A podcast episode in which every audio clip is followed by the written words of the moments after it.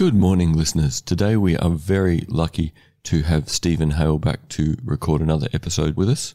Since Steven was on last, I've gone away and read two of the Warren Mosler articles that Steven suggested and sat through lots and lots of Stephanie Kelton's videos and feel slightly competent to ask better questions. So without further ado, let's learn more about MMT and possible policy settings.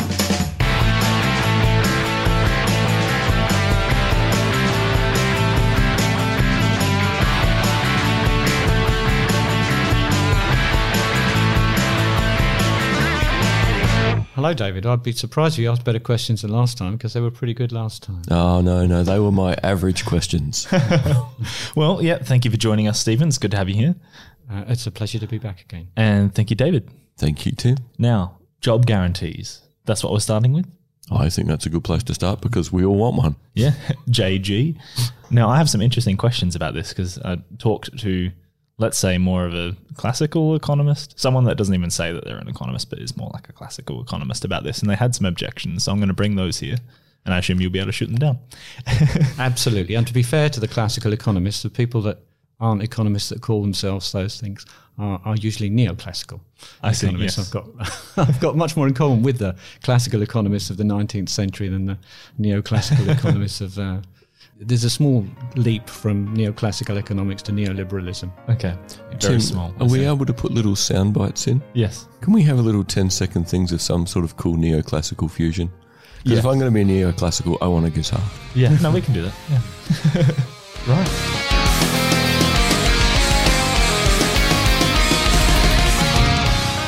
Now, Steven, can we start off with perhaps uh, an explanation of job guarantees for those who don't know? Okay, well, it's a quite an old idea, really.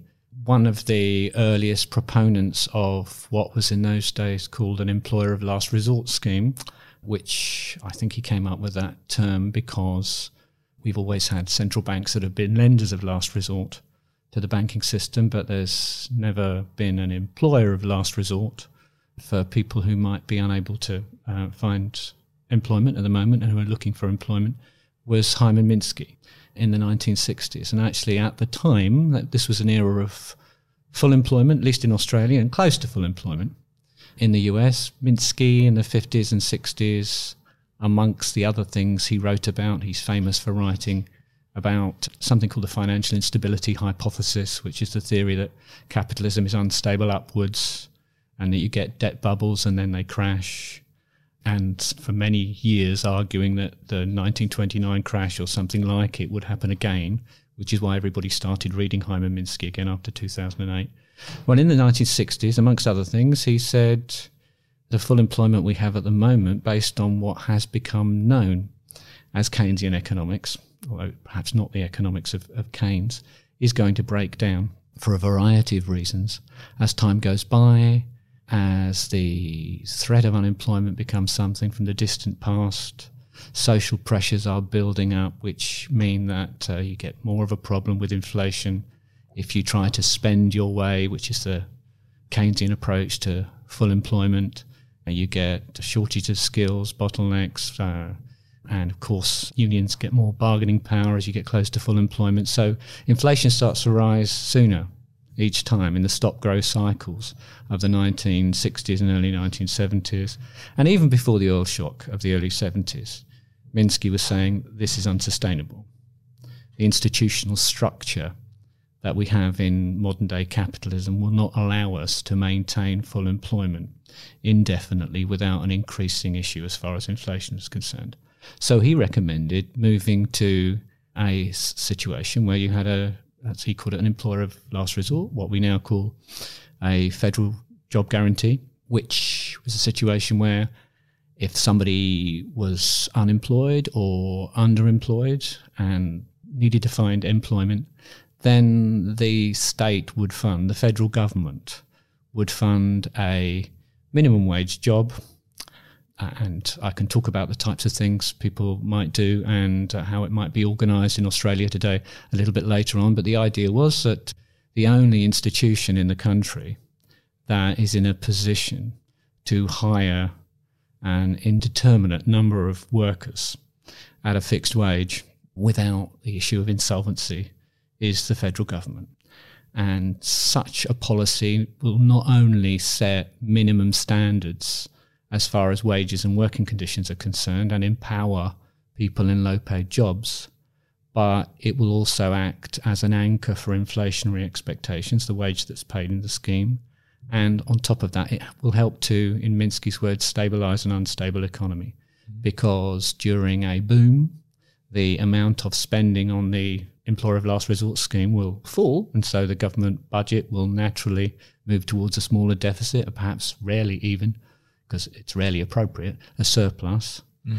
And in a downturn, people don't th- face the threat of unemployment. Instead, they uh, have the option of going to the job guarantee and naturally spending on the job guarantee without anybody fine tuning it, without public servants having to forecast in advance what would be the appropriate level of public spending or to change the tax system in anticipation of an economic downturn.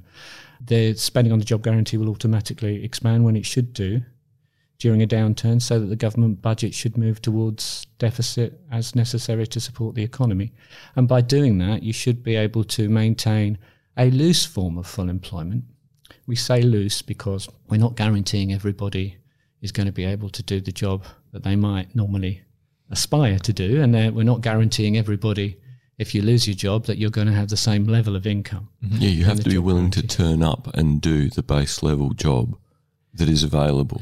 Yeah, I was Absolutely. I was thinking yeah. that. I was really hoping yeah. it wasn't going to be just employ everyone because I think there are some people you may not want to employ. No, but this is um, the thing. Let's say here, this is not communism. We're not mm. talking about state employment on a mass scale in a multitude of industries mm-hmm. that people shouldn't, you know, that states shouldn't pay for.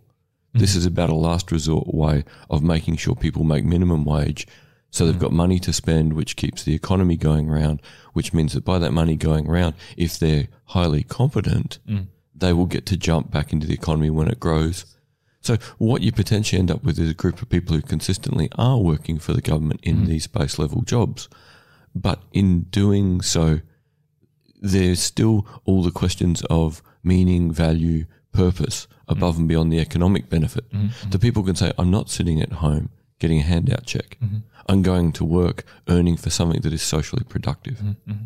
Yeah, and um, I mean, so many other things you, you could say. This was Minsky's idea in the in the sixties. We don't call it an employer of last resort scheme anymore because that we just don't like that terminology no, any longer. Yeah. So uh, it's kind of at the moment called a federal job guarantee, but Warren Mosler is pushing even to rename it again and talk about transition jobs. See, I don't think they should talk about it transitionally because from the perspective of being blind, you pretty much get two choices when you, you know, turn 18 in Australia as a disabled person. Mm. You can either take the job of last resort provided by organisations so that you do have something to do during the day, or you can work your ass off and hope you can pull a rabbit out of a hat. There, I, there's nothing in the middle. I agree with you, David. I'm quite happy with the federal yeah. job guarantee job. I, up term I wouldn't have minded still calling it an employer of last resort mm-hmm. scheme. It's yeah. not a, it's not uh, that's not an important issue as far as I'm concerned. Anyway, he put it forward um, mm. then. There, when the problems arose following the oil shock in the late 1970s, mm-hmm. um, that was the last time that what was regarded then as mainstream economics was in crisis.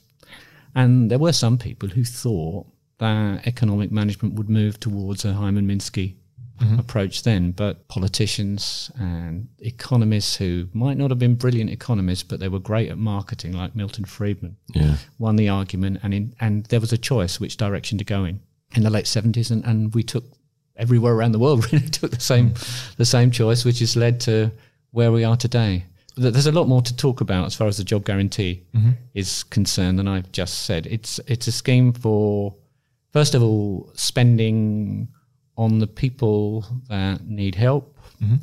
when the spending needs to happen, and where the spending needs to happen. One of the issues with the again the old-fashioned approach, which was just a government spending on a variety of things, including infrastructure projects to push the economy towards full employment, is that the beneficiaries of that spending were on the whole people that didn't need the help mm-hmm. yeah. and people that weren't going to be unemployed very long anyway or weren't unemployed at all and just saw their wages or the returns on their investments going up as a result of that expenditure.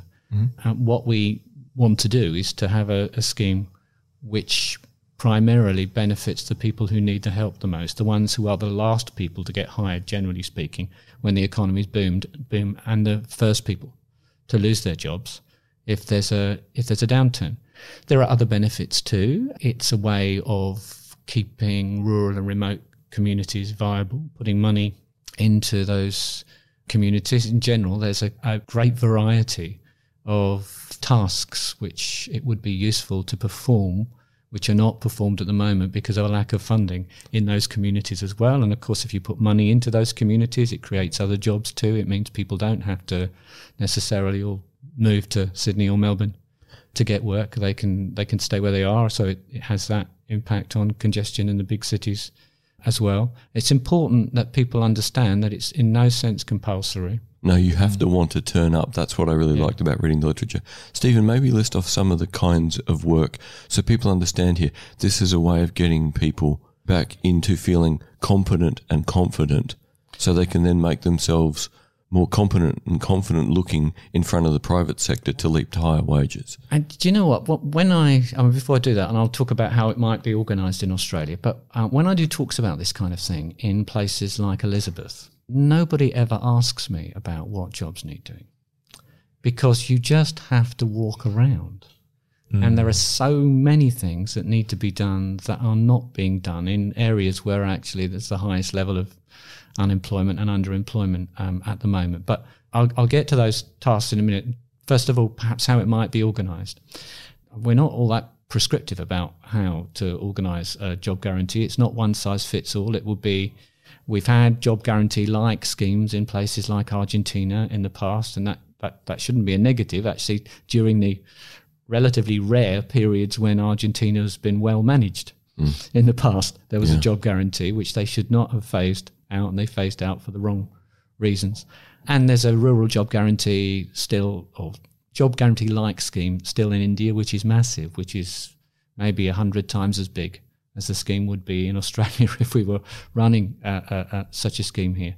Most of us, me included, are in favour of outside maybe cooperative ventures in remote areas, there being no private sector involvement in a job guarantee at all, which is for, for a variety of reasons important. One of those reasons is that the job active network, the privatised job act- active network, is so unpopular and so tarnished. What makes money for companies and what's that got to do with using government money to employ people?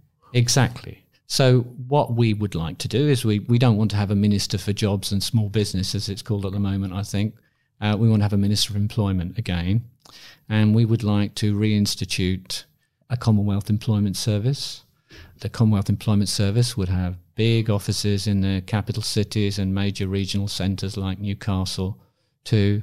And then in every local community, there'd be a small Commonwealth Employment Service office. And the job of the Commonwealth Employment Service would not purely be to run the job guarantee.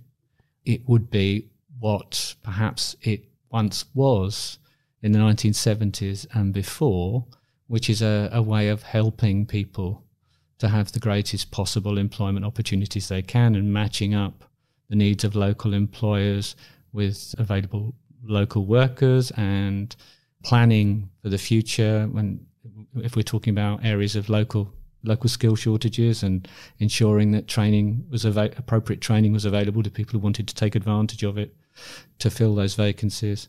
Well, part of that would be the job guarantee. So if you are not in full-time employment and if you want to participate in the job guarantee, you turn up at the job guarantee office and you see a don't know what you want to call them counsellor there and there's basically a local job bank and that local job bank would involve i suppose you'd need a template from the centre but we can come to local variations in a minute because it wouldn't be the same everywhere in the country.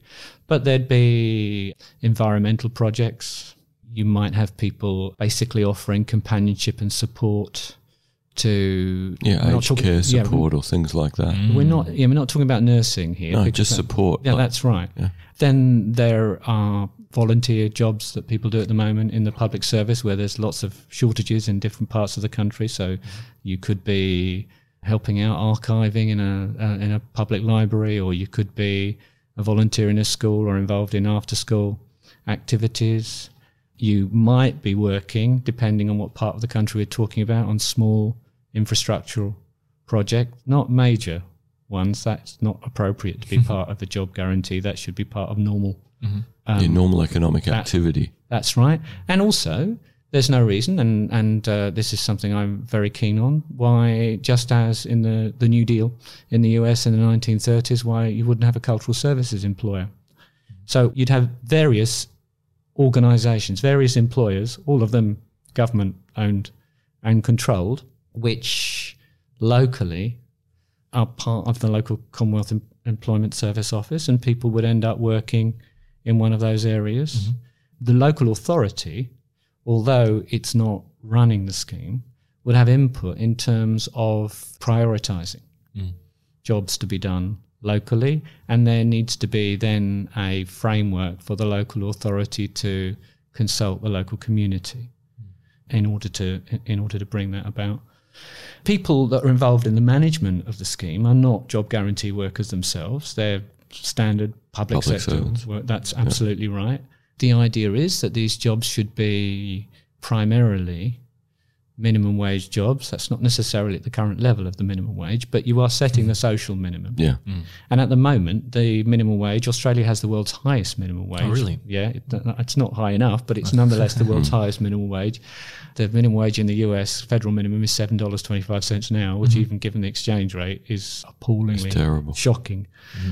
But our minimum wage is not a minimum at the moment because you know, we've got five hundred thousand people on New Start. Well, this is the point to think about. Yeah, mm. what we're talking about here, audience. Keep in mind that a lot of people now who are at Centrelink and are looking for a job they may not be qualified for.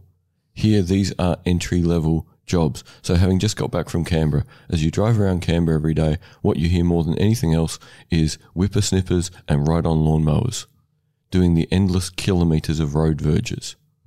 You know, this is the kind of thing that could absorb people who need minimum wage, are not massively skilled, but are willing to learn to use that simple equipment well and safely, and it's a first job. We have at uh, TAFE down near UniSA, uh, and also there are uh, up in Salisbury, I think. Uh, there's Yeah. a lot of uh, we have a lot of uh, migrants and refugees, many of whom benefit and move on to greater things have to, after doing English language classes. But there are a lot of people who just cycle in and out of hours in these English classes at the moment. And when when they're in a period when they don't have funding to attend TAFE, they lose their English language skills. Yeah, it all goes backwards again. That's right. And in, in a previous generation, then such migrants and refugees would have learned English in the workplace because there were plenty of employment opportunities available for people to integrate in the community. There are not such opportunities anymore. And if you talk to these guys, many of them say, Well, I just want a job. Yeah, any job with some respect Hmm. and some some pride they can take in what they achieved. And when people talk about, oh, it's uh, shitty jobs or something, you know, I'm a middle class, middle aged white man. It's very often middle class, middle aged white men that, that make these kind of statements. It's very easy to make Yeah. that kind of statement if you're well off yourself and can't see why everyone wouldn't want to be uh, learning Latin or, or reading poetry or something at home, not doing anything rather than doing some job that you regard as, as in some way menial. That's not, in general, the attitude of people who face the reality of living on a poverty amount. How much is it? $40 a day Yeah, and having virtually no hope of secure employment. And for these people, the idea, not for these people, for all of us actually, you know, I wouldn't mind. I was casual at the uni for a while and underemployed. And uh, I would have been quite happy to, well, I did do voluntary work, but I've been quite happy to go and plant some trees or, yeah. But if you could have earned a minimum wage doing it, even better to have that little bit more financial security. And this is the point because you've got a system that has accepted the fundamentals of MMT. If ten people turn up, their jobs can be created because it makes sense in this system. We're you know going to create the money to pay them to do something meaningful that uses real resources. So there's no problems here as I can see it. I really don't like it when people say things like, "Oh, these people are unproductive," or "What do you mean by productive?" uh, uh employers in our community quite hmm. quite fairly. I mean, it's not their job to employ everybody, but they'll hire someone to do a job if they're more or less forced into it. If we hmm. absolutely need another employee to meet the demand to make more profit, hmm. the fact that it may not be profitable to hire an extra worker. Well, you know, I work in a university. I'm not hired by a profit making, uh, well, not conventionally profit maximizing business. Does that mean what I'm doing is not is not productive? Society has decided that what I'm doing is productive and that it should be heavily subsidized by the government. We have a wide variety of things that it would be nice to do, but are in some respect or other public goods and not there isn't the funding for them to be profitable for them to be done uh, at the moment in the private sector or the conventional public sector. And it would be nice for these activities to take place. Bill Mitchell from Newcastle University did a survey of, well, he tried to survey half the local authorities in Australia about 10 years ago and got a 50% response rate. So that's still 25%. It's still big. Yeah, and basically asked the question: you know, if we if we had a job guarantee like this, and if it was down to the local authorities to come up with useful tasks locally, and if there was funding available to cover the administra- administrative and capital costs involved in doing these activities, could you come up with a, a list of things that would be worthwhile doing? And uh, it, it turns out there's no problem No. finding enough useful tasks for people to do. The idea that it makes sense in the future to separate our population out into two. But when people talk about technological change and the robots are coming and everything, that they talk about a future where there'll be some haves who are in very really well paid jobs because there'll always be some people working. Uh, even in a Star Trek future, there are some people yeah, uh, in jobs That's it. uh, and they're doing all right. And the idea that there'll be a, a whole nother bunch of people, much bigger than the group of people who are, who are cursed with having to get by on New Start at the moment, who you'll maintain at some standard of living, presumably below that of the people who are in jobs, um, by having a, a universal basic income. It's not healthy. There are non financial costs to not being in paid employment, and there will always be, as long as there are those two groups, and as long as uh, if you're in the unemployed group, it's not always a voluntary mm. decision. Mm. Mm. So I- I'm not necessarily opposed to universal benefits being mm-hmm. paid out, mm-hmm. and I don't myself think that the way people talk about a UBI is feasible in the foreseeable future for a variety of reasons. Inflation, because it's a, it involves spending a, a very large amount of money if it's adequate. Um, if it's a non-poverty payment, and if it's a poverty payment, I can't see the point in doing it. But there is no contradiction between a federal job guarantee and a universal basic income. No. To an extent, they they're, they're aimed at doing the same thing, which is eliminating involuntary poverty. But I think in perception terms, there is going to be a big difference getting societies used to the difference. In that, I would have happily supported the idea of a you know, basic income guarantee before you know you came and talked about MMT, simply because I couldn't see any other way to prop up the economic disaster that's Well, coming. I'm in favour of a basic income guarantee, but it's not the same thing as a universal basic income. No. I'm not in favour of making a payment of it would have to be above twenty thousand dollars yeah, a year to every adult in Australia. Just in terms of the gross cost of that, that Yeah. the gross cost is not much less than the sum total of all federal government spending on everything yeah. Whereas the the, the whole thing here with the job guarantee is anyone who wants to have a go has a chance. Hmm. And then the safety net for people who either can't or won't have a go is a much smaller group of people, and we can have specific policies. But Yes. this is the other thing too. With you know, we use the word productivity. Now, I very much think of this in the terms of a societal security definition, hmm. and this is a change in security theory over the last twenty years. From historically, we secure the state, we secure physical boundaries and make sure that the institutions of the state can keep working. There's been more and more of a move towards societal security, which is to secure our sense of us and us functioning effectively as a group. Hmm. So to me, you know, the ultimate form of productivity for a government to achieve, for a society to achieve, is that society is healthy, relatively happy, and can get on with the things it values. Hmm. So you know, economics is a way to get to societal security. Societal security is not a way to get to a good economic outcome. The economic outcome has to, in the same way that national security does, ensure that we stay we and that we're a healthy, happy we who can get on with what we want to do. Yeah, absolutely. The economy has to serve society. Yeah. In the same way national security has to serve society. Yeah. The way people often talk about economics and have been for the last 30 years, really, as though the, the planet and the people are here to serve some great god, the economy. And if we don't do it correctly, the economy will become sick and Yeah, it's, it's a bit like it's a bit like praying to the volcano. Oh, it oh, is. volcano, please don't explode. Well, the mm. volcano doesn't listen. absolutely, yeah, I I 100% agree with you.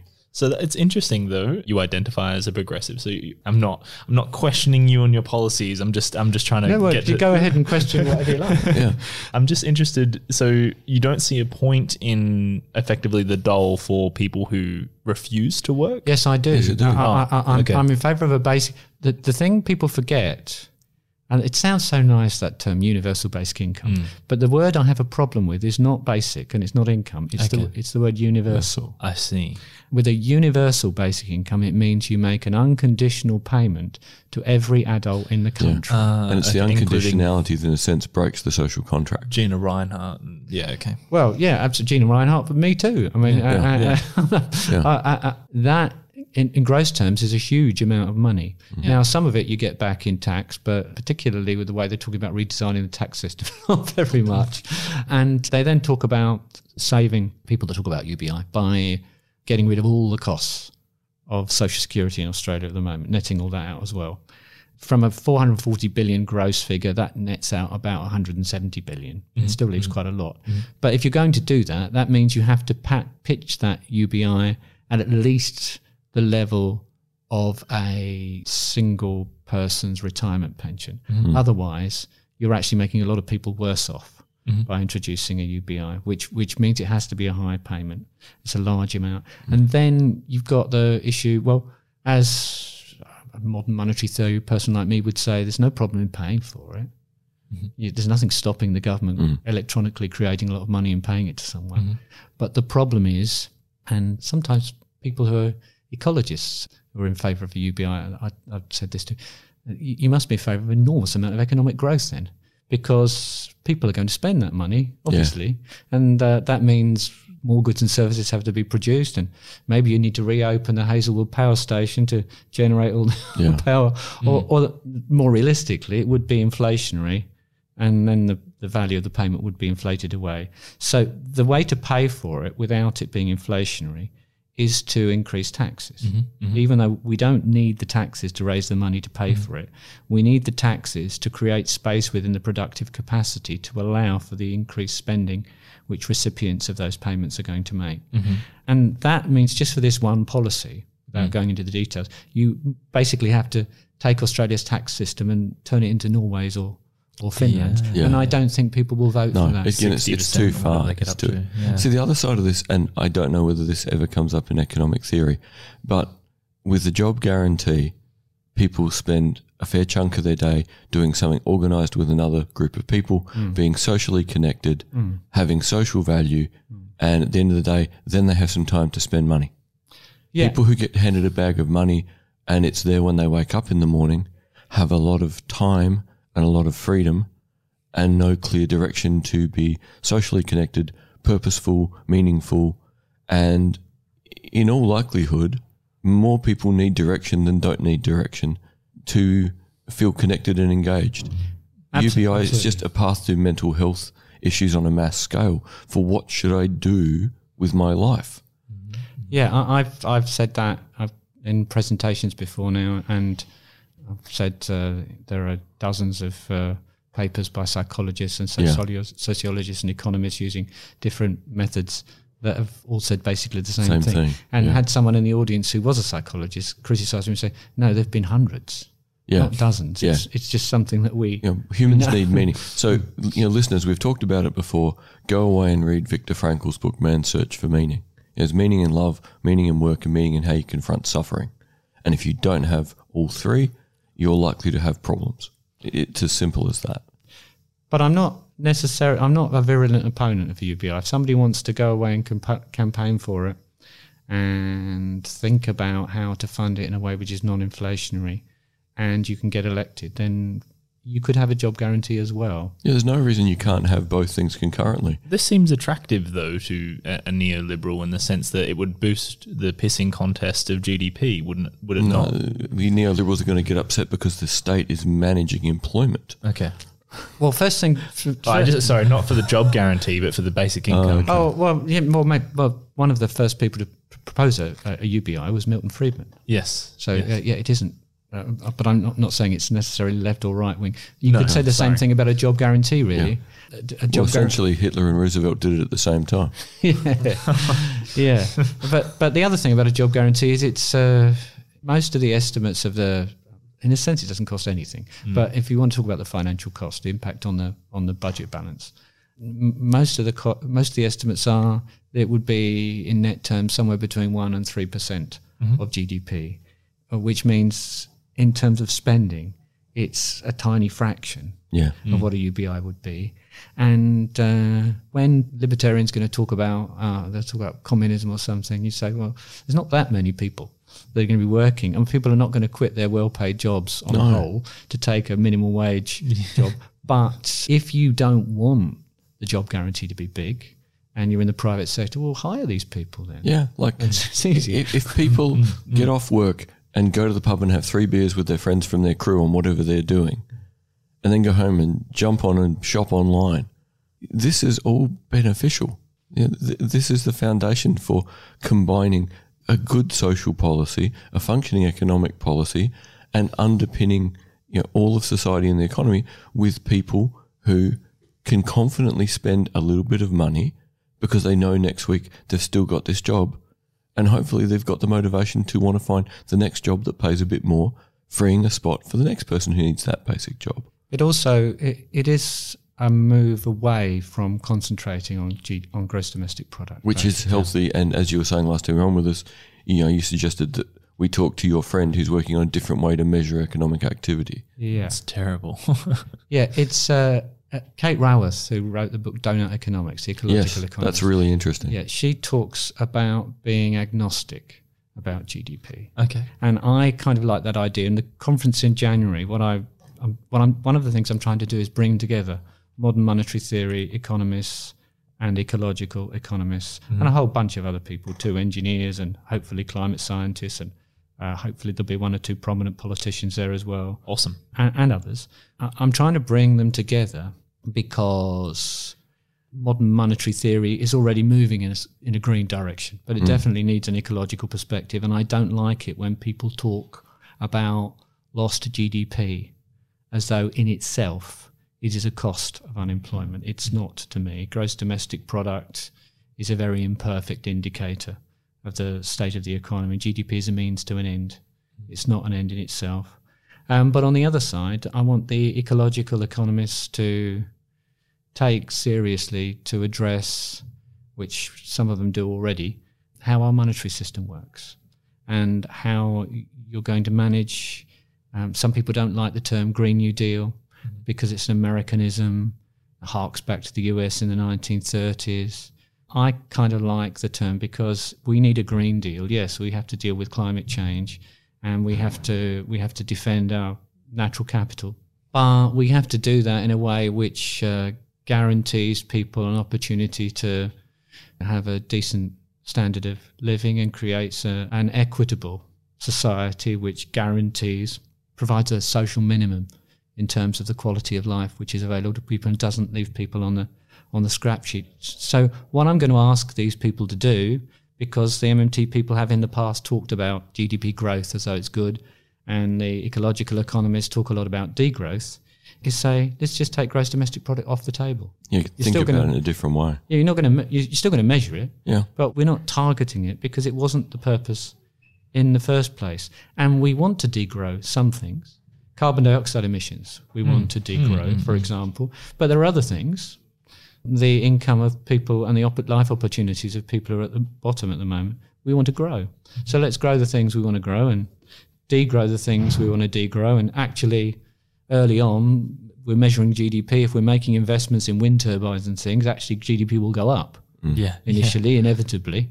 But that's not the point. The mm. point is that we're we're using up some of our carbon budget today in order to allow us to live within our carbon budget in a in the in the long term. So mm-hmm. I want to concentrate on the things that matter, and that's where if you're going to have one indicator, the genuine progress indicator makes sense because it it builds in mm-hmm. all these other things. Mm.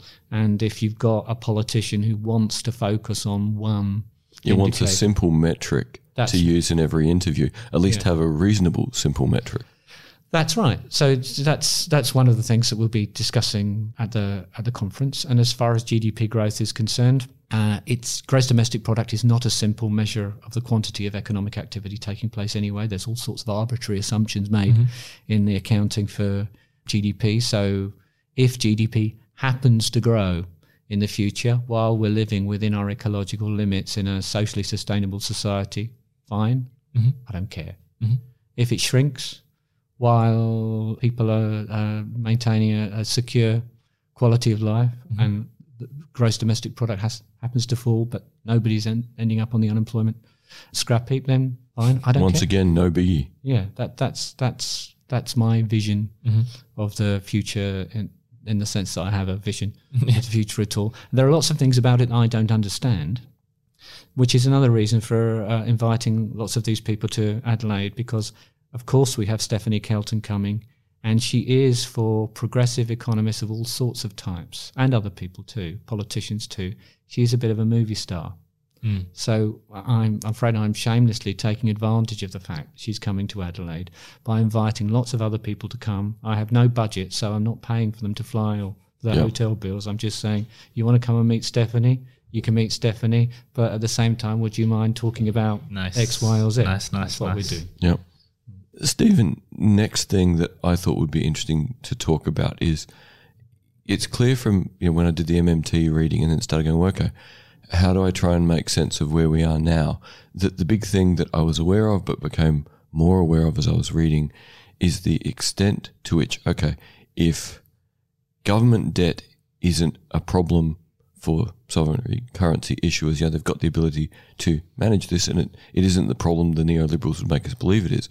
That then private debt is huge. You know, Australia and Switzerland have this horrific level of personal debt. That's right. Yeah, it's uh, it's our national private debt is not off the scale, but in Australia there isn't very much business debt. Yeah, So other countries have as much private sector debt as us, but it's more in the business sector and less in the household sector. And of course, ours is tied up with our property market and this uh, vision that we have in Australia that absolutely everybody, although if you're a younger person now, this probably doesn't apply to you, but absolutely everybody, regardless of how much you have to borrow to do so, should own their own enormous house, even when they are really young and at the beginning of life. So people have been buying into that for 30 years at least. well, Menzies basically stayed in power for as long as he did by making it happen. I suppose, although in those days, yeah, property prices weren't so high. No, but again, it's Menzies who said, "Okay, let's make sure people can do this because mm. it's the Australian dream." So even though it didn't get in under, con- it didn't get out of control under Menzies. The foundations for this being the Australian way were certainly built under Menzies' work. So almost Absolutely. 70 years old, right? Yeah. Well, but mm. uh, um, if, if, if you go back 30 years, there was mm. quite a lot of public housing. ah, so there's the, there's the key difference: is that public housing meant that people had affordable housing until and if they were ready to jump into the market. Uh, absolutely. And it's, of course, been sold off and uh, not replaced. As far as private debt is concerned, and if people have job security and a secure and adequate income, then they can service that private debt and it's not going to lead to a financial downturn. But the bubble that we've had in the property market and the fact that, of course, at the moment we don't, a lot of people don't have secure permanent employment, and some of the people that think they do will find out if we have a downturn that actually they they don't.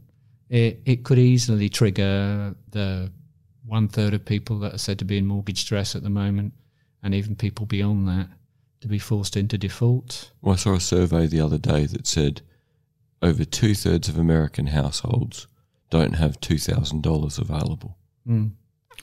Yeah, well, absolutely. I, I I'm quite sure that's that's right. And uh, uh, in the US, uh, the distribution of income is far more uneven than it, it is even is here. It has become more even here than it than it was in the past. Oh, really? Uh, income distribution in Australia, not in the last ten years. It ha- all happened before then. Really, between the 1970s and the and the early 2000s, Australia went from a relatively equal society to really rather unequal one. We are uh, OECD countries in general have become more unequal down the years, but Australia was more equal than the average. So we've back in the suffered more, 70s, obviously. and we're now less equal than the average, albeit only marginally. The US is is far more unequal than us for a variety of reasons. One of which is that they have a virtually non-existent federal minimum wage. Yes, they, as long as people have a decent income and they don't become unemployed and interest rates stay low, which they are going to, then you can service these debts and it's unlikely to cause a crisis. And so maintaining full employment is important. There are some people who argue for a debt jubilee, partially or wholly, where basically the government takes on board some of this debt and wipes it out. Now, I'm in favour of that where student debt is concerned, which is a much smaller thing in terms of scale anyway. and also empowers people and society as a whole by taking that debt off early in people's adult lives. Yeah, I'm not personally in favour of that as far as uh, as far as for political reasons in part. Uh, as far as uh, mortgage debt is concerned, I think there would be major political problems in in doing that, particularly from people who are not on the property market. Education's a social good, but property isn't. Not Yeah. not in the way we have it here, anyway. Yeah, yeah. but we do have the responsibility, uh, given that we have accumulated this level of, of household debt, uh, we have the responsibility to maintain the economy at, at full employment to allow people to service this debt. And we also, and virtually everybody in modern monetary theory agrees with this, uh, we never thought uh, the use of interest rates to manage demand worked in the first place. And so we are all in favour of interest rates, as was the case actually immediately after the Second World War, being basically low or virtually zero indefinitely, and limiting lending by having very tight financial regulation, which is how it used to be done. And there was no particularly good reason, apart from an addiction to the use of the market to price everything always, for getting rid of the tight financial regulation which we had years ago. Neoclassical stroke neoliberal economists talk about financial repression when you do that. You- but actually, um, that's what we would like to do. Yeah, but if it was the boom period of the 50s and 60s, was that low interest rate, um, you know, careful lending criteria period, and things were going gangbusters, how can that be a repression? Well, exactly. Well, it, it, Like, repression, am I, I suppose. am I in the sense missing something? In the sense, so just freedom of choice is repression, uh, taking away some freedom of choice. That's that's right. Yeah, of course. There's other freedoms of choice for uh, uh, knocking off other people's products. Yeah. they, they they don't like you doing that. Okay, I got to ask something about this low interest rates because it seems to me that the Australian population have become so addicted to property as the nest egg building, wealth building strategy of choice. It's almost like as a country, enough people don't do small business or don't do other kinds of investment. They just get that next property to lock something in for their future. And under these terms, if interest rates were so low, would we get an even worse property bubble? Hmm. Is my no, fear. because we would make it very difficult to borrow money for investment. so lending properties. for that second property would be okay. Show cause why you should get this money when a first apartment home buyer should get the money. It would be much harder to. APRA, uh, for a couple of years, they, they've loosened the rules again now because they're worried about the property market turning down. But for a couple of years, they basically told the banks this is the amount of lending that you are allowed to do for investment mortgage purposes. You can't hmm. do more than this. So So once there's again, no reason you can't do that. So in the same way with MMT, you you be careful about how much new money is created to not cause inflation. You could have policy settings on lending for housing to go look a healthy market, fine, but don't let the market overheat. So you could be controlling money going into the housing market, like you're controlling money going to the economy. Am I getting it right? already do that, um, which is why APRA has loosened up this year on the quiet, even despite the fact that we've just had the Banking Royal Commission. They've loosened rules as far as mortgage lending is concerned in the last year. Which will mean they our bubble will be worse. Yeah, well, they, of course, the government is betting on the bubble getting worse because if you're trying to run a budget surplus and there's no business investment boom, uh, then um, some of it's come from So- exporting minerals, but the rest you're relying on households to borrow into existence. That's what they're doing. So, in order to keep the neoliberal economy upright, we are deliberately destabilizing the property bubble further. And it's the, this is the government doing they this. they don't realise they're doing it, and it's Oh, I not see. going to work anyway, or at least not for very long. My but God. but basically, that's what's happened. Yes, we've had, of course, we've got very low interest rates already.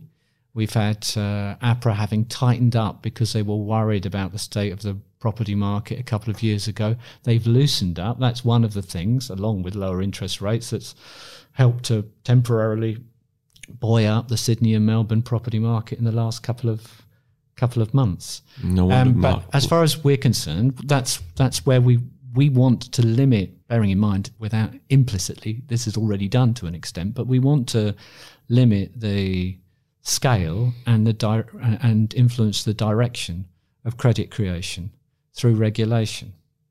So, not- what does MMT say about credit creation? Is there some rules that have come out, or are there guidelines, or how do we make sense of how MMT sees credit creation? Because that's different to money creation, isn't it? Or is Uh, it? It's a form of money creation. It's this is going to be if we end up talking about different forms of money. This this might I might miss my lecture this afternoon because it's, quite Okay. a long story. So- but but but yeah, banks create money when they lend. Absolutely. But it's different to being a sovereign currency issue, isn't it? In that you're under the guidelines of the government saying you guys can create so much, lend so much. It's different in a number of ways. One of the ways in which it's different is it doesn't create net financial assets for the private sector because when people borrow money, they have to repay it later. Right. Where, that makes and, sense. and when Yep. the government spends money to existence, it can just stay it just goes to da. It's like a mushroom popping up. So, uh, government created money uh, increases the supply of what we call net financial assets for the private sector, adds to private sector financial wealth. Bank created money, private bank created money by lending to their customers, uh, and this doesn't. They can't. It's not that there aren't limits on their ability to do this, but they literally do create money for their customers out of thin air by typing on a computer keyboard like the one that's just across the across this table from me at the moment. But then, of course, as I was saying, those that, those debts and interest on those debts have to be repaid by the mm-hmm. people that borrow them, which makes, of course, that approach to trying to push your economy forward, which has been the basis For the of economic. 30 years. That's right. It, it means eventually you reach a point when it breaks down, Because and that's to- where we are now. Because you have to keep saying to the banks, we're going to keep tweaking you and tweaking you. But at the end of the day, they can't do what a government can do. So it just destabilizes other things like the property market. yeah, absolutely. And, and you can you can cut interest rates eventually all the way to zero, which is virtually where we are Where now. we are now. And you can get rid of all the rules on lending, which we haven't done, but you can You do. could if you could do that if you wanted to, but you will still reach a point eventually where the burden of making the repayments on that debt mean that that strategy will not work anymore. And meanwhile, it's created a very fragile financial system with the potential for a crash. And if you do this, you're oh. essentially making private debt worse because you're letting citizens borrow more money on things that are just going to become less and less stable and where the value will be undermined by the instability in the system. So Yeah, the and that- private that- debt gets even more and more unsustainable, which will eventually be the thing that undermines security of employment. And we've had mathematical models, they're not that complicated, that have uh, explained this for years. They're called stock flow consistent models because uh, when people borrow, that's a flow of lending, but you end up with more debt, that's a stock. And you can look to see what the implications of current policies are for how the stocks of things like household debt will evolve in the future Yeah. and see whether they appear to be plausible. Now, that uh, uh, uh, the main economist behind the development of these was someone who was a, a head of department at Cambridge in the 1970s. His name was Wynne Godley, and he was, amongst other things, Wynne explained in 1992 why the institutions of the Eurozone wouldn't work and how the Eurozone would crash. And he said basically when this happens, weaker economies will either have to be bailed out by the European Central Bank, Which we've already seen. or they'll see skyrocketing interest rates on government debt, or they'll have to have uh, terrible fiscal austerity and a prolonged Which we've depression. already seen. Now, he wrote that down in 1992. There was no euro until 1999, Yeah. and these problems arose in 2010, basically using his his model. And he and a similar sort of model, an Australian economist called Steve Keen, He's in Sydney, isn't he? He was in Sydney. He soon after that he went to be a head of department at Kingston University in London. Okay. He's now the world's only crowd-funded academic economist in that he doesn't rely on a university for income anymore. He relies on people That's amazing. making subscriptions and paying.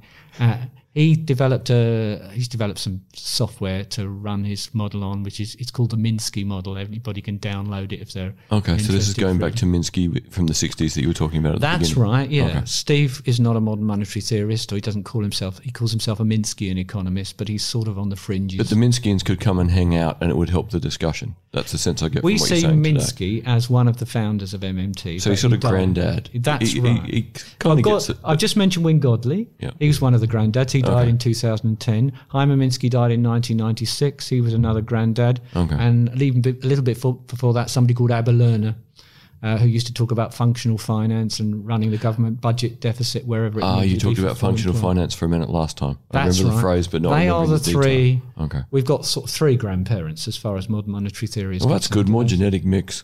Yeah. anyway, the point is that these people have had the models for years that have explained Yeah. what would happen, but neoclassical economists don't read the journals that these models are published in and don't read the models, or No, if they- they do, they say they're not important. Or Well, they read what they believe in and they believe what they read, so they just keep the cycle That's going. right, and their model is essentially a barter model. Yeah. So it has it originally had no money and banks. Which we're it. back to our original concept where Yeah. you asked us, why does money exist? And we both got it wrong. And everyone I've asked has basically got it wrong as well. But when you explain, no, no, no, tax, everyone has the same light bulb moment. Everybody, even Aristotle, got it wrong. Yeah. Because money is so old that even when he was a- around, it was already It was already normal. Yeah. That, that's right. N- Now, now that we've totally depressed ourselves, well, Well, no reason to be depressed because depressed we've got min, we- we've got Mosler's law, and Mosler's law is that there is no financial crisis big enough fix. so that a monetary sovereign government can't fix it with the right fiscal Ah. policy. So you have just come back from Stony Brook. That's right. Was the fun stuff you would like to tell us about your adventures in the world? Well, this was the third International Modern Monetary Theory Conference. The first one a couple of years ago was uh, in Kansas City, which you were talking to me uh, Yeah, I did some before. reading about the Yeah, Kansas uh, you- school people. Uh, that's right. Uh, the second one was at the New School in New York last year. And the third one was at Stephanie's University, which is on Long Island, um, Stony Brook University, which I was at, I don't know, about a month ago or something. It's a Been a blur. yeah, well, you know what it's like. I, Yeah. I was away from the university for about a week, and that involved flying to flying all the way around the world and back, greatly adding to carbon emissions. But never mind, let's not worry about that for the moment. So it, yeah, it was it's marvelous. I have on the previous two occasions given a few talks, but I didn't this time. I went just to listen and to talk to people behind the scenes. But it's great to hear from people like Stephanie Kelton and the leading Australian modern monetary theorist who's also coming in January, Bill Mitchell, and a variety of other people and uh, activists about uh, modern monetary theory and the progress that it's making. We had the uh, economic advisor for Alexandria Ocasio Cortez there talking about their Green New Deal proposals.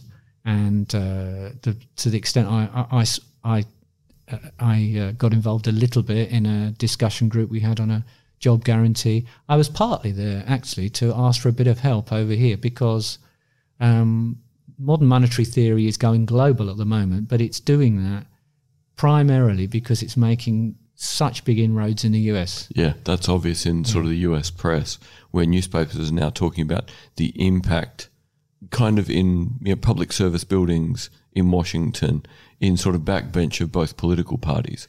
that too many people are asking too many questions, and the neoliberals are for once at least looking slightly nervous. And and we had an amazing thing happen earlier this year that uh, there was a, a motion put down in the Senate to condemn modern monetary theory. I don't think any sort of I don't don't like to use the word scientific, but I don't think any uh, social science theory has ever been the subject of a motion in the U.S. Senate It almost to sounds. It almost sounds back to McCarthyism, doesn't it? Let's Yeah, kill no an kidding. idea No that could be dangerous. Well, of course, it has completely opposite effect Yeah. because it just puts it in winds the newspapers. everyone up, which is fantastic. And Stephanie has become the global face of modern monetary theory, Stephanie Kelton, which is why it's great that she's coming to Adelaide for a couple of weeks in January. And she'll be seeing lots of people that I can't mention in various political parties. And uh, we'll have a lot of events while she's here, including the conference between the 10th and 12th of January. And she'll be doing a, an official university lecture, the Harcourt lecture on the on the 14th of, of January. I can't wait to, to have her uh, over here. She's a great ambassador for modern monetary theory and a, a superb communicator. It'll be marvelous to have Bill Mitchell here too, um, who, along with Warren Mosler, they are the two people who uh, really developed most of modern monetary theory as we use it now 25 years ago. So Bill will be here in person. Warren will be interviewing online. He won't. He, he's not going to come over in, in, in person, but he'll have uh, some part to play in the conference. And uh, I hope that by bringing a lot of very interesting people together and encouraging them to talk to each other um, outside the conference room, that some interesting things are going to happen. Wow. Fingers crossed. And listeners, you know, MMT Adelaide 2020, be there or be square. Yeah. It's definitely things are definitely moving very rapidly in our direction for uh, reasons which are, are, are not all positive. Which is, as we were saying before, the old strategy yeah. of trying to balance the budget, and you can see the government. Everybody's telling the government, "No, give up on budget surpluses." Yeah. Now, And they're not listening because they drank the Kool Aid. yeah, the idea of trying to balance the budget and then trying to use interest rates to keep inflation in the Reserve Bank's target range, which has been the consensus since 1993 in Australia, is broken. Well, that same comment that you made, and I think Warren wrote about it. The American economy didn't have problem until Clinton balanced the budget. Well, that's right. Yeah, That's in, the point of the beginning of the disaster. in modern times, Yeah.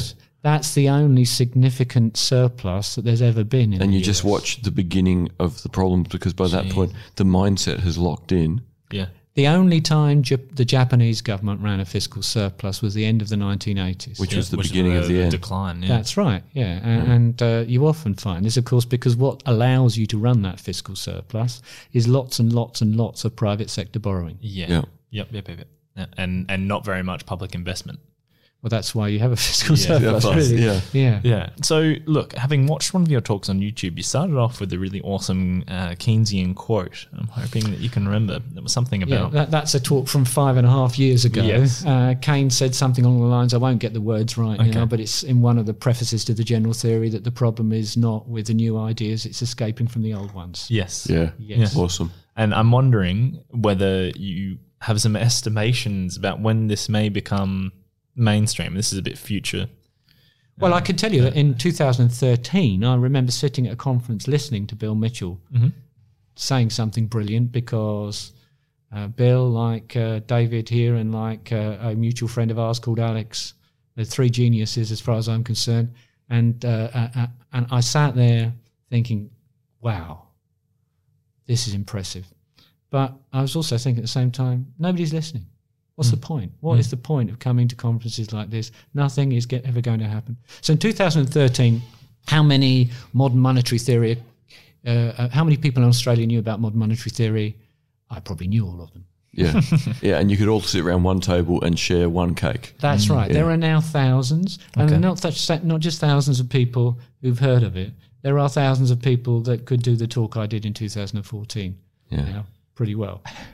Well, I mean that that's an impressive thing to say. I'm just, I don't know. I'm we're just waiting for the people who think of the old system to die is what I'm questioning. Well, we don't need everybody to vote. Uh, we, we do need a political figure to come To step up If, and be um, the leading political person on this. Yeah, Yeah. I, I think in America, if Bernie Sanders was 10 years younger, it would be a one horse race, Yeah. the presidential But the problem is after the heart, was a heart attack?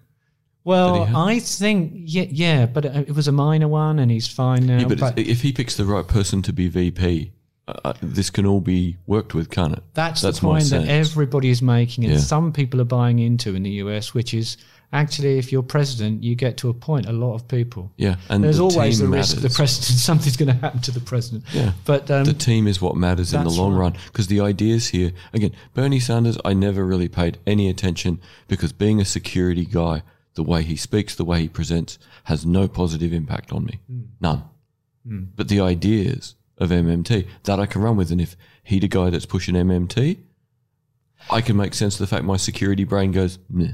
But, uh, Well, so- he, he, he's not. We're not. A, he's sort of not pushing MMT, and we don't. We don't really need politicians. No. Well, Alexandria Ocasio Cortez, maybe because she's a younger generation, she does stand up with the MMT textbook and Yeah. have a photo taken. But um, we just need them to talk about the things that matter. we need them to appoint good people when they Yeah. have the power to Well, if he was to become the president, I'd certainly be in Washington watching Stephanie as she was appointed Treasury Secretary, and then uh, I I see. I might have said this last time I was here, but I I see an event like that as being like the coup in Chile in 1973. yeah It's world the order first domino yeah to fall. Thing it, it- and things will start going the other way. And that- Eventually, it will happen. That's the sense I got from sort of my reading in the few days after you were on last time. Mm. That we can either get here the nice way, Mm. which is a presidential win in America by the right people, or we can get here after the bus hits the wall. all the crashes. Is, um, well, you say that, but the GFC, which Yeah, but the bus didn't hit the wall because we used all the money to maintain the system on life support. We'd learnt just enough. we hit the wall and we clicked rewind. I Yeah. think, yeah. We'd learnt just enough from 1929, Mm. or the people in charge had. Uh, and in some economies like Australia, there were just enough sensible things done for Mm-hmm. long enough so that we didn't really learn all the big lessons that Mm. uh, uh, an absolute catastrophic breakdown might have. Might have Yeah. might have It led just seems to me that some of the instruments have changed, who's responsible has changed, but uh, largely what is coming is a very similar kind of crash that's based on uh, housing kind of investment and things like that. So- I, I don't think it's uh, inevitable that's going to happen. Okay. And I think if we were to win a presidential election, and even even Elizabeth Warren, with a little, we have a little bit of influence there. I think. Um, I, I think we could avoid that. okay. But yes, you're right. There's always the potential Yeah. for uh, something along those lines to to happen. I don't think there's going to be a global financial downturn in the immediate future to match 2009. Right. Okay. Nine. Sorry. Uh, Yeah, well, 2008 Yeah. is when it started. Started Yeah. in nine is when things really, really broke. bad. Yeah. Yeah. And and listeners, um, if you're a little bit blurry maybe about some of the things we talked about when uh, we started talking about the depress the depressing situation of a potential collapse, uh, Go I back would and listen to Richard Heinberg. yeah that Yeah. And I would also recommend if you're really, really confused and you need someone to explain it to you at the most basic level, The Big Short. Listen to that's, it and watch that's The a Big good Short. movie. It's very educational Yeah. as well. It actually teaches you one or two things about uh, how different derivatives work and uh, Yes. yeah, all the rest Yeah. of it. Yeah, Um, and, and it more or less is factual, more or less. Yeah, well, close it's enough for people to dramatized. learn. It's dramatized. Yeah. yeah, absolutely. Yeah. Well, I haven't consumed as much MMT media, but I've actually been following some other podcasts uh, that you've done, a few of your videos and things as well, Steven. So I'm going to recommend them now. The MMT podcast uh, I found incredibly useful, and they talk to uh, Warren Mosler and, and yourself, and so there's quite a few important people on that podcast, and that is really delving into some of the nuts and bolts of, you know, how bonds work and things like that. So Okay, that's the one with Christian Reilly. That's I the think one, Christian yeah. Riley is a, a very talented and, and famous comedian. Oh, a okay. Mm-hmm. musical comedian. He's a musician, and he's been here in the Fringe. I, I don't think he's coming next year, but he ha- he does a podcast in the UK with an engineer called Patricia Pino. Mhm, mhm. And yes, they've interviewed everybody at one time Yeah. or another. Yes. The other set of podcasts I recommend, and actually, of course, uh, nobody can see this, but I've got a T-shirt on today. It's the Real Progressives ones from the US Okay. which are mainly done by somebody called Steve Grumbine, Mm. who is also a very good and uh, very passionate interviewer. Oh, awesome. Well, uh, you certainly don't have to listen to those to understand today's episode. However, if you like today's episode, that's where to go. And particularly if you're thinking of going to the MMT conference here in Adelaide in January, where you potentially may be able to rub shoulders with us while we run around with microphones going, please, people, tell us what you're thinking. Listen to more stuff. Be ready. That's it. Yeah. All right. Well, thank you very much, Steven, uh, for joining us again. Yeah, it's it's awesome. Every time you come in, we kind of Well, thank you very much, and I'm looking forward to David doing some interviews in January. And uh, if I could do a, a plug, if anybody is interested, they can. I think it's Adelaide Dash MMT 2020.com. I thought it was MMT Adelaide 2020. it'll be in the show Oh, description. right, okay. I might have got it wrong. In fact, I probably have got it wrong. It should be really interesting. The idea is it, it's supposed to be educational, so it's not a traditional economics conference. Most of the people there won't be economists, uh, and we want to take people on a journey. Mhm. Um, so hopefully, the sequence in which we discuss everything should make some kind of sense. We'll start off introducing modern monetary theory and ecological economics And then move in as we go. and then move into the kind of society that people might like to create in the future. And then we'll be talking towards the end about uh, whether it's even feasible to do, Cool. so how we could measure progress towards Yeah. achieving. Yeah. That's the idea. A big narrative, and everyone loves a story. That's how they yeah, learn. well, I hope so. Mm, We'll see whether it works Yeah. out, but that's the idea. Yeah. All right. Well, uh, yeah. Again, thank you, thank you, Steven, and thank you, David. Thank you, gentlemen. Thank you very much. Hello, listeners. If you're enjoying our podcast, please subscribe and like our Facebook page. Search for Blind Insights with David Olney. Also, don't forget that we have merchandise. Thank you to the Ozcast Network. Peace out.